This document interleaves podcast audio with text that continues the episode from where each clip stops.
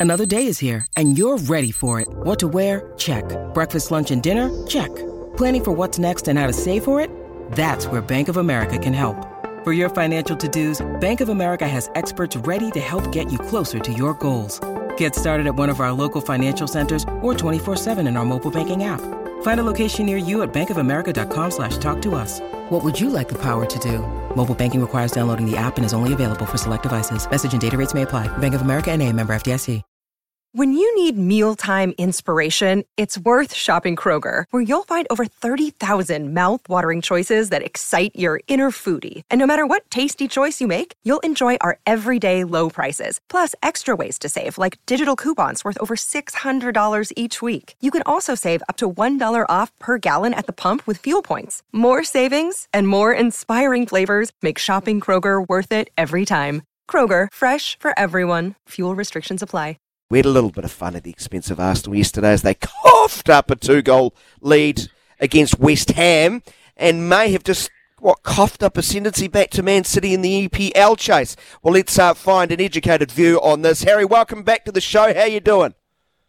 Thanks for having me, guys. It sounds like it's a good job I missed out yesterday. yeah. Did, did, what, was it a choking type performance?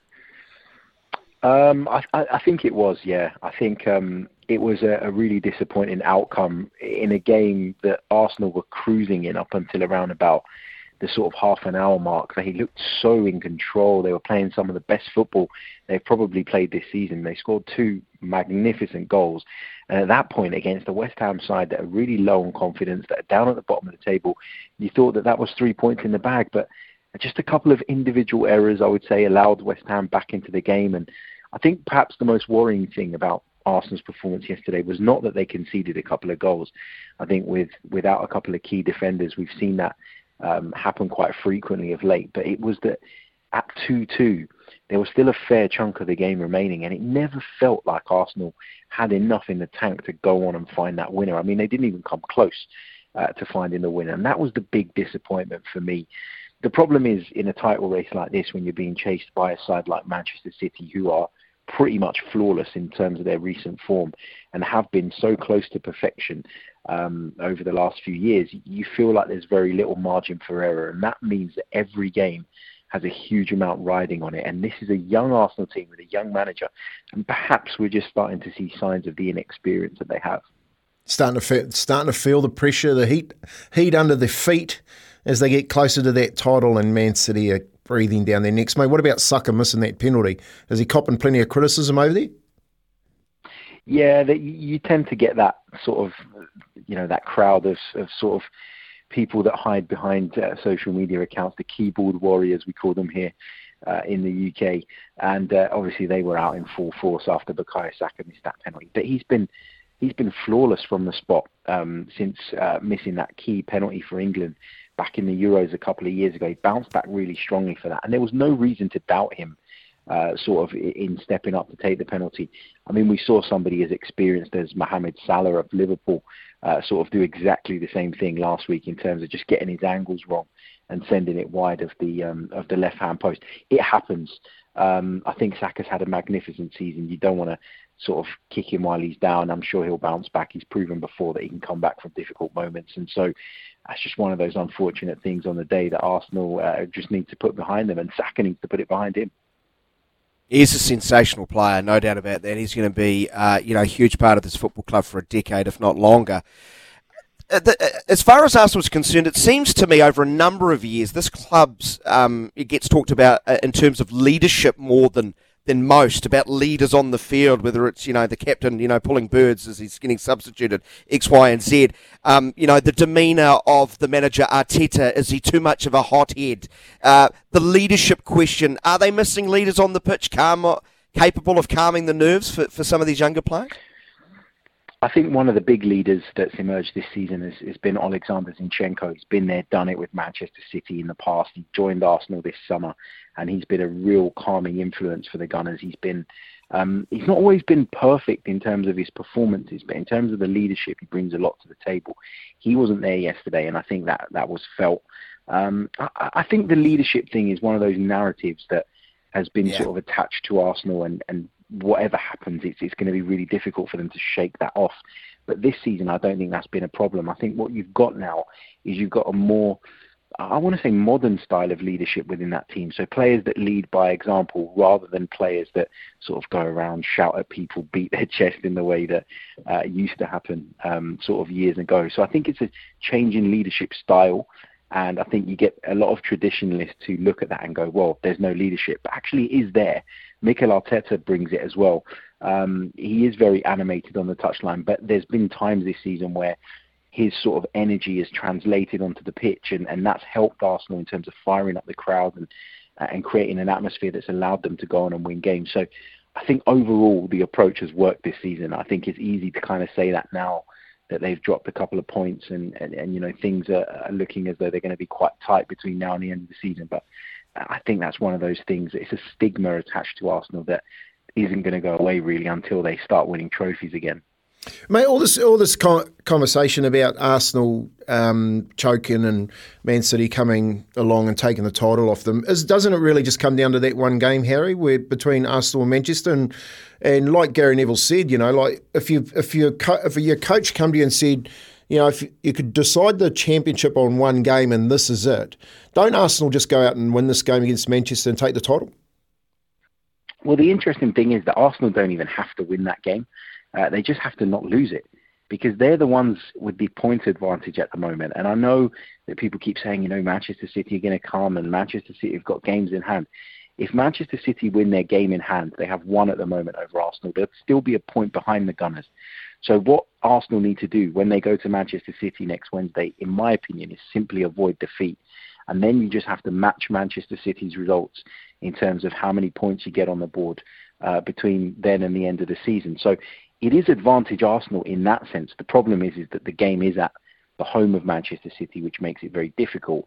And again, I think people are looking at and being caught up on the fact that Arsenal in recent years haven't been able to compete with City. This is a really different Arsenal team. And, and one thing I hope doesn't happen is I hope they don't buckle in terms of sort of going into that game being fearful because Arsenal need to go there and take the game to Manchester City. They're not a side that is set up to go away from home defend deep and, and absorb pressure. They're a team that needs to play on the front foot.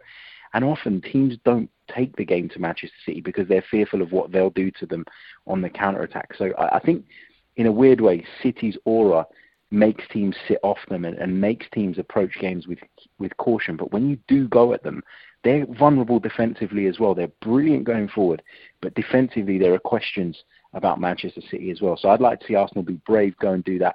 But then after that, the Gunners have a couple of diff- difficult games. Newcastle away is still a very, very tough fixture. And even Chelsea at the Emirates Stadium. I know, you know, Chelsea have had a dreadful season, but against Arsenal, they'd love to stop Arsenal winning the title, given that London rivalry. And, and I wonder if, yeah, I wonder if you know they they'd get themselves right up for that one. So still plenty of football to be played, but that game at Manchester City on Wednesday will certainly have a, a big say in how uh, or in where I should say the trophy ends up. Is there a fear though if City play at 100%, there's not much Arsenal can do? Uh, you know, I, and tell me if I'm wrong here. The first time they met this season, I thought you know Arsenal had good periods, but City looked at, at times a class above. Is that what you fear that? Or Arsenal fans fear rather that if City get up to 100%, no one really can stop them? Yeah, I think Manchester City are, are such a good side with so many talented players that I think on their day they could beat anybody in world football. Um, but there's so many factors that can sort of determine the outcome of a game uh, nowadays. You know, we, we're constantly talking about how bad the officials are, how bad the refereeing standard is, and that can impact games as well. So maybe you need a bit of luck there. Um, maybe you do need City to have a slightly off day, but equally, Arsenal on their day this season have been fantastic as well. Um, you know, the reason that they are top of the league is because over the course of the 31 or so games so far, they've been better than Manchester City. So I think they, they should have reason to believe that they can go there and compete. I think they can't afford to go there and, and just look at City and say, well, you know, if they have a great day, then there's there's nothing we can do about it. Arsenal are in the position they're in on merit, and and they deserve to be above Manchester City based on the games played so far. So they've got to take that belief into the game. Hey Harry, just to just tack left here. The, the Everton story, which looks like it's it's going to happen, they're going to go down, and of course the one with Chelsea Ooh. too, allowing the owner to come in and, and have a chat to the players, which I think is a pretty average thing to do because you know the players they, they're struggling. They don't need to be pressured by um, the new owners. Where, where do you think uh, Chelsea's not going to play European football next year? Do you think that's that's right? And and is this Everton's um, swan song in the Premiership? Well, Everton have been ever present in the Premiership ever since its inception. So if they go down, that will be quite the story. Uh, they sort of panicked uh, and removed Frank Lampard. To be honest, I don't think Frank Lampard was ever good enough for that job in the first place. But they hoped that making a change and bringing Sean Dyche in as coach was going to give them a real uplift, and it hasn't. To be honest, we we we call it the new manager bounce, where the manager comes in and sort of really galvanises a team but they haven't been able to do that with Sean Dyche. So it does look as though they're headed for the drop. And when it comes to Chelsea, I mean, I know you guys say that you know the owner coming into the room is is sort of not a big thing, but in English football culture, that's something that you don't hear every day, and um, and it's it's made waves that story today because there's so much talk around Todd Boehly's ownership and and people saying that you know maybe he's having too much of a say when he'd be better off appointing people that understand this particular sport better than he does and, and people that have those expertise. He clearly doesn't have them. He's made some shocking decisions since taking charge of the club. They spent six hundred million pounds since he's come in and they're in the bottom half of the table. So, Incredible. you know, nobody trusts him at the moment and to have him in the dressing room as well, I think kind of undermines Frank Lampard a little bit and just adds to the the narrative that is going around at the moment, which is this guy has purchased Chelsea Football Club as a bit of a play toy, doesn't know what he's doing, and, and has way too much involvement. Roman Abramovich was the complete opposite. He had very little involvement on a sort of uh, base level, and, and that seemed to work for Chelsea. He appointed top managers and trusted them with the reins of the club. Todd Boehly, though, he just seems too hands on, and I think this story about him being in the changing room only adds to that feeling here in the UK. He reminds me of a 13 year old playing football manager who took the sugar daddy option and still's mucking it up. it, it, it's, yeah. it's, it's, it's amazing, isn't it? Exactly. And what I found really, really strange as well is sort of covering the Premier League as I do and, and working on sort of various platforms. You wouldn't believe the grief I've had from Chelsea fans for, for suggesting that Todd Boehly maybe doesn't know what he's doing. Uh, they seem to be so defensive of him, which is is crazy to me because he's driven the club into the ground. He's purchased players for hundred million pounds on individual players, players that have been signed up to eight-year contracts that have had zero impact. So I don't understand where all the defence comes from. I know there's a tribal thing, and you, you want to look after your club and you want to back your club. But for me, that just the, the blind support for Todd Boehly, who's done a horrible job as far as I'm concerned, is really, really confusing. Harry, thanks so much, mate. Really do appreciate your time. Enjoy the next week. It's a hugely exciting one ahead in the EPL. Thank you. Thanks for having me, guys. Our pleasure. Uh, that game is uh, April 26th, so that will be the morning of April 27th. Uh, Manchester City against uh, Arsenal. Uh, Arsenal play Southampton in a couple of days, don't they? Um, of course, Bayern Munich is the next game for Man City in the Champions League. Uh, Arsenal have, as Harry implied, um, do have a string of tough games. They've got Chelsea after Man City and then Newcastle, which is not going to be easy as well. Hey, Kempy, a few texts arrived in. Um, It is Irn-Bru in Scotland, Kempy, but are you thinking of Lucozade? Yeah, 100%. It was Lucozade. Yeah. And, uh, you know, as a young fella running around up there, my first stint up there in England, I used to think it was the bee's knees. You know, the the drink you had before going out to play, it gave you gave you wings. That's the that is the original Red Bull. Ah, uh, Lucas, eh? That brings back memories of you know being dusty on a Sunday morning 100%. as a student. going to get a Lucas, eh? And Kempy, if your owner walked into your changing room during your playing day, what would your reaction be? would it be something like this? no, not quite as physical as that, Dad. But I got to tell you, I'll tell you, I'll tell you a quick story if we've got two seconds. The owner did walk into our changing room, all right, and we're playing. Uh, Which club? Who's? who's I was at Castleford, and we're playing. All right, we're playing Workington, and if you know Workington, yeah. Workington's like going in Greymouth in the middle of winter, and it's snowing. All right. So, Yeah. and we're Castleford and we're sitting second on the table in the Premiership. And of course, Workington are sitting second last in the second division. And we're playing a Challenge Cup game. And none of the boys wanted to play because it was too cold. He comes at half time, we're losing.